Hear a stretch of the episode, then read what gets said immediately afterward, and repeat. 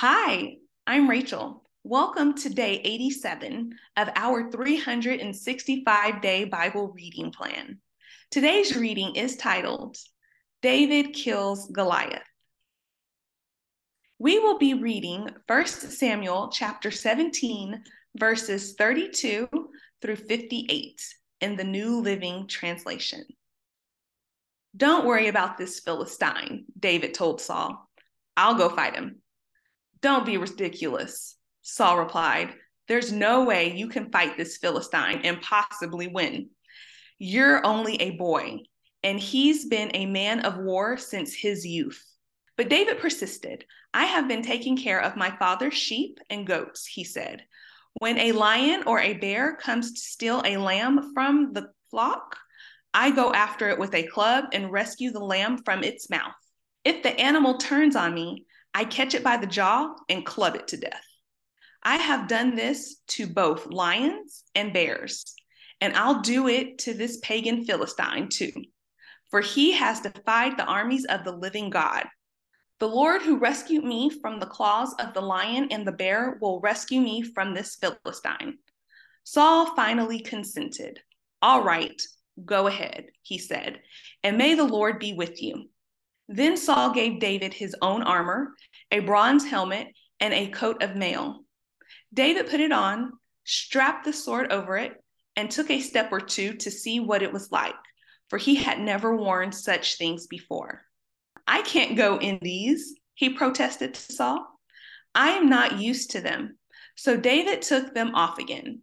He picked up five smooth stones from a stream and put them into his shepherd's bag. Then, armed only with his shepherd's staff and sling, he started across the valley to fight the Philistine. Goliath walked out toward David with his shield bearer ahead of him, sneering in contempt at this ruddy faced boy. Am I a dog? He roared at David, that you come at me with a stick? And he cursed David by the names of his gods. Come over here, and I'll give your flesh to the birds and wild animals, Goliath yelled. David replied to the Philistine, You come to me with sword, spear, and javelin, but I come to you in the name of the Lord of heaven's armies, the Lord of the armies of Israel, whom you have defied. Today the Lord will conquer you, and I will kill you and cut off your head. And then I will give the dead bodies of your men to the birds and wild animals, and the whole world will know that there is a God in Israel. And everyone assembled here will know that the Lord rescues his people, but not with sword and spear. This is the Lord's battle, and he will give you to us. As Goliath moved closer to attack, David quickly ran out to meet him. Reaching into his shepherd's bag and taking out a stone, he hurled it with his sling and hit the Philistine in the forehead. The stone sank in, and Goliath stumbled and fell face down on the ground. So David triumphed over the Philistine with only a sling and a stone, for he had no sword. Then David ran over and pulled Goliath's sword from its sheath. David used it to kill him and cut off his head.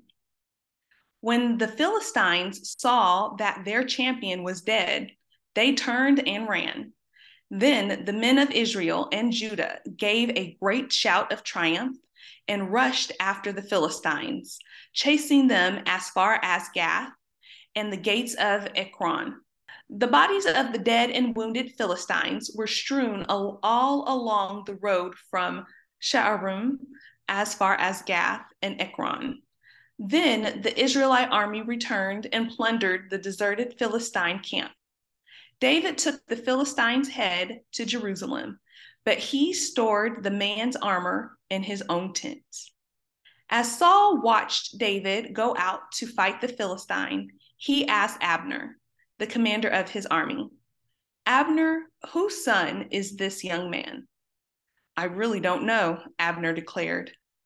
Well, find out who he is, the king told him.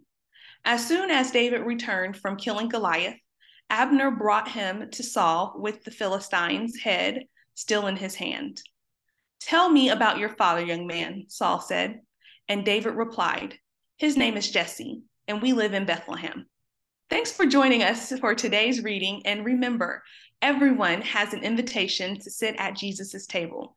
We hope you'll find your story and purpose in God's story.